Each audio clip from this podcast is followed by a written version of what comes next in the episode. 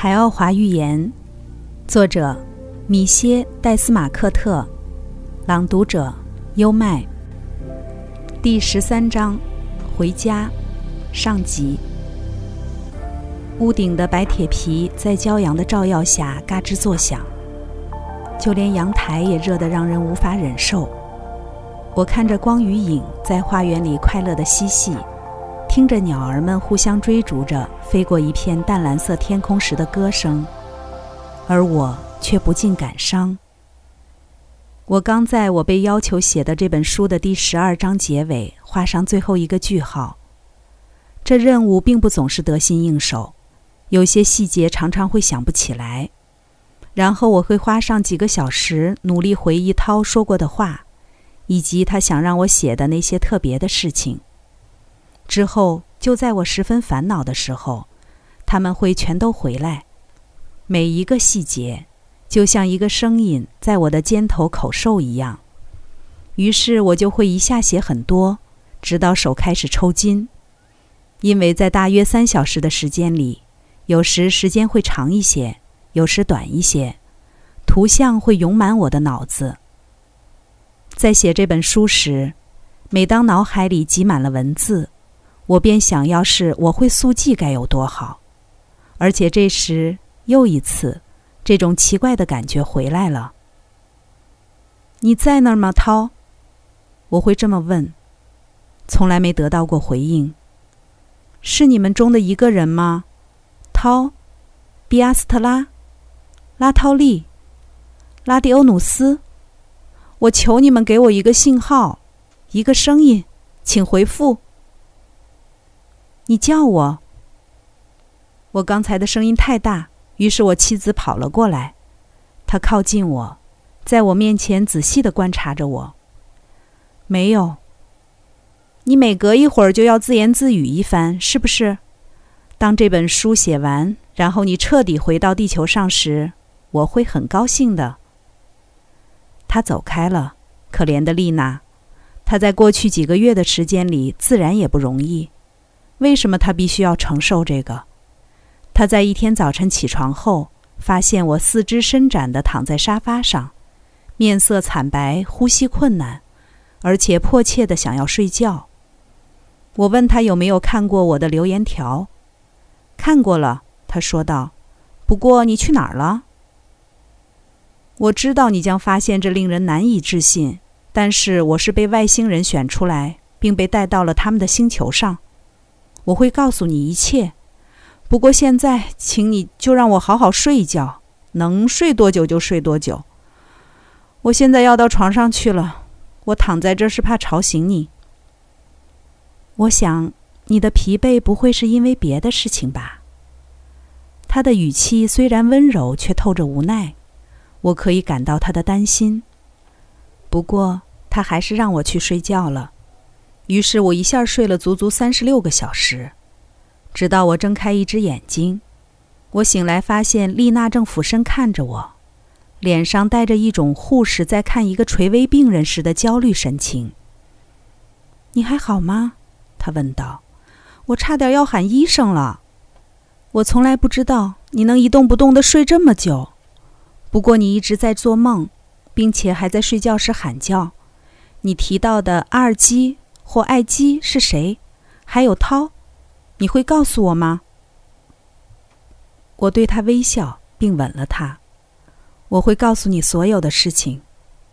就在那一刻，我突然想到，成千上万的丈夫和妻子一定在说着同样的话，却并未打算去解释所有事情。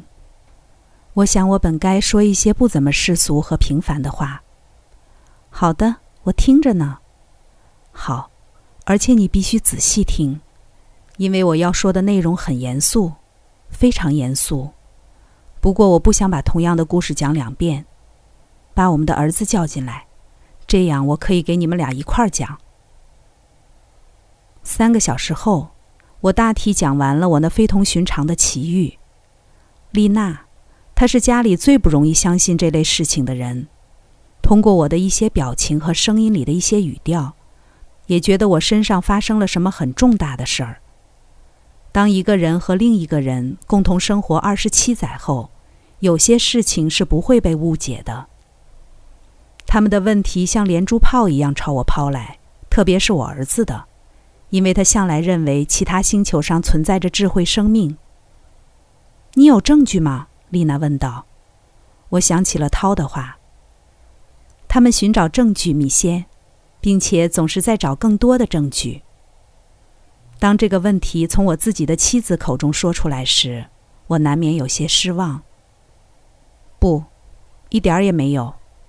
不过当你读了我必须要写的书后，你就会知道我讲的是真话，你将不必去相信，你将会知道。你能想象出我告诉我的朋友们，我丈夫刚从海奥华星回来的情形吗？我要求他不要向任何人提起这件事，因为我的任务不是去说，而是先写。我感觉这样更好，因为无论如何，说出去的话会随风飘散，而写下来的会留住世间。时间一天天一月月的过去，现在书写完了，接下来只剩下把它出版了。在这件事情上，涛曾确定地告诉我，几乎没什么问题。只是在我们返回地球的途中，我在飞船上问一个问题时，他的回答。飞船这个词让我想起了多少事情。最后那个夜晚，在沙滩上，涛指出了那颗微小的星星，也就是现在正让我汗流浃背的太阳。之后我们乘飞台朝宇航基地飞去，很迅速，并且没说一句话。一艘准备好立刻出发的宇宙飞船正在等着我们。在我们去基地的短暂行程中，我在黑暗中观察到同伴们的辉光不像往常那样灿烂了，颜色变淡，并且离身体更近。这使我感到惊讶，但我什么也没说。当我们登上飞船时，我还以为我们要去旅行，可能是去一颗附近的星球执行一个特殊任务。涛什么也没对我讲。我们的起飞按部就班，所以平淡无奇。在我看着金色的星球迅速地变小时，我还以为自己会在几小时后，或者也许是在第二天返回。几小时过去了，最终涛开始对我讲话了。米歇，我知道你已经注意到了我们的伤感，这的确是真的，因为有一些离别要比别的更令人难过。我和我的同伴们已经非常喜欢你了，并且即使我们难过，那也是因为在这场旅行的结尾，我们必须分别了。我们正在带你返回你的星球。又一次，我的胃部感到一阵刺痛。我希望你不会为离开得这么快而怪罪我们。我们之所以这么做，是为了不让你抱有遗憾。当一个人离开一个他所喜爱的地方时，总会有这样的感觉。我知道你十分喜欢我们星球，以及我们的陪伴。你很难不去想，这是我最后一个晚上，或这是我最后一次看见这个或那个。我低着头，完全无话可说。我们默默地坐着。过了一会儿，我感觉重了，仿佛我的四肢和器官都变重了。我缓缓地将头转向涛，偷偷地看着他。他看起来更伤感了，并且有什么不一样的东西在消失。突然我知道了，是他的辉光。涛，我怎么了？我不能再看见你的辉光了。这是正常的，米歇。圣贤长老们涛拉给你的两个天赋，看见辉光和理解语言的能力，是作为你在学习时的工具。不过只是在一段有限的时间内，这个时间刚过去，但不要为此而难过。毕竟在我们初次相会时，你也并没有这些天赋。你真正能带回去的是那些能让你和你成百上千万同胞受益的知识，这难道不比理解语言或是看见你不能读懂的光辉更重要吗？归根结底，读懂辉光才有价值，而不是看见它们。我认同了他的说法，但还是感到了沮丧，因为我之前在短时间内很快就习惯了围绕着这些人的光辉。不用遗憾，米歇，涛读着我的想法说道：“在你的星球上，大多数人都没有灿烂的辉光，根本没有。成千上万地球人所想和所关心的，都与物质事件密切相关，以至于他们的辉光非常的暗，你会为之失望的。”我端详着他，很清楚地意识到，很快我就再也见不到他了。尽管他有着高大的身材，形体却是那么均匀，美丽和善的脸上没有一丝皱纹，他的嘴，他的鼻子，他的眉毛，全都是那么的完美。突然，一个在我潜意识中酝酿已久的问题，几乎是不由自主地冒了出来：“涛，你们都是两性人，这有什么原因吗？”“有啊，而且它还很重要呢，米歇，如果你再不问这个问题，我会惊讶的。你知道，因为我们存在于一个高级的星球上，我们所拥有的一切物质，就像你亲眼所见，也都是高级的。我们的各种身体，包括肉身，也必然是高级的。而且在这个领域里，我们已经进化到了所能达到的最高阶段。我们可以再生我们的身体，防止它衰老，复活它，有时甚至是创造它。但在一个肉体中还有其他命体，比如说灵体，事实上一共有9个。此刻我们要关注的是液态身体和生理身体，液态身体影响着生理身体，相应的，生理身体影响着肉体。在液态身体中，你有6个主要部位，我们称其为卡若拉斯，你们星球上的瑜伽师称其为脉轮。第一个脉轮位于你的双眼之间，刚好在鼻子上方 1.5 厘米处。换言之，它是你液态身体的大脑，它对应着松果体，后者在你物理大脑更远的后方，但两者刚好在同一水平线上。那位长老涛拉就是通过将一根手指放在你的这个脉轮上，释放出你理解语言的天赋的。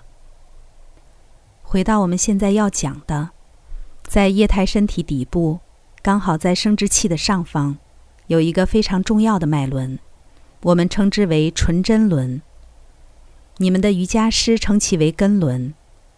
在这个脉轮之上与脊柱汇合的地方是PALANTIUS，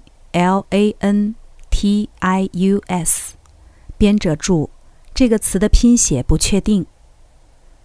它的样子是个螺旋状的弹簧，只有在松弛时才会触及脊柱的底部。要让它松弛，彼此相爱，而且精神上有共鸣的双方进行性交，只有在那时，在这些条件都满足的情况下，它才会延伸到脊柱，向生理身体传递一种能量和特殊的馈赠。之后，生理身体会影响肉体。这种人在性快感中所体验到的幸福，要比普通人强很多。在你们的星球上，当你听到那些深深相爱着的人们说，诸如我们曾在第7天堂，我们感到了光，或我们在空中漂浮，你就可以确定那对人在肉体和精神上都达到了和谐一致，是天造地设的一对儿，至少在那一刻是。地球上的一些密教人士已经做到了这一点，但这在他们当中并不普遍，还是因为他们的宗教里面有着荒唐的仪式和戒律，为他们达到这个目的制造了真正阻碍。当他们看着森林时，他们没有看见树。让我们再回到相爱的那对儿吧，由于这种爱是真诚和绝对和谐的，男性所体验到的极大的快感转化为对友谊的震动。所有这些幸福感的释放都由性行为促成。女性所体验到的幸福感与之不同，但过程是一样的。现在来回答你的问题。在我们星球上，拥有着既是男性又是女性身体，我们可以凭意愿同时拥有男性和女性的感觉。自然，这要比我们是单性人时所体验到的性快感范围大得多。往深了讲，我们的液态身体可以处在它的最佳状态。我们的外表，不用说，女性特征多于男性特征，至少在我们的脸部及胸部是如此。米歇，一般来说，女人要比男人有一张更好看的脸，你同意吗？自然，我们也喜欢美丽而非平淡无奇的脸。你怎么看待同性恋？同性恋的人，无论男女，是一种，当不是荷尔蒙的问题时，是一种神经问题，所以不应该被指责。但是像所有神经病患者一样，他们应该寻求治疗。米歇，在任何情况下，都想一想大自然是怎么规定的，你就会知道你问题的答案。刚才带来的是《海奥华寓言》第13章《回家》上集。这里是优麦的书房，欢迎评论区留言点赞，关注主播优麦，一起探索生命的奥秘。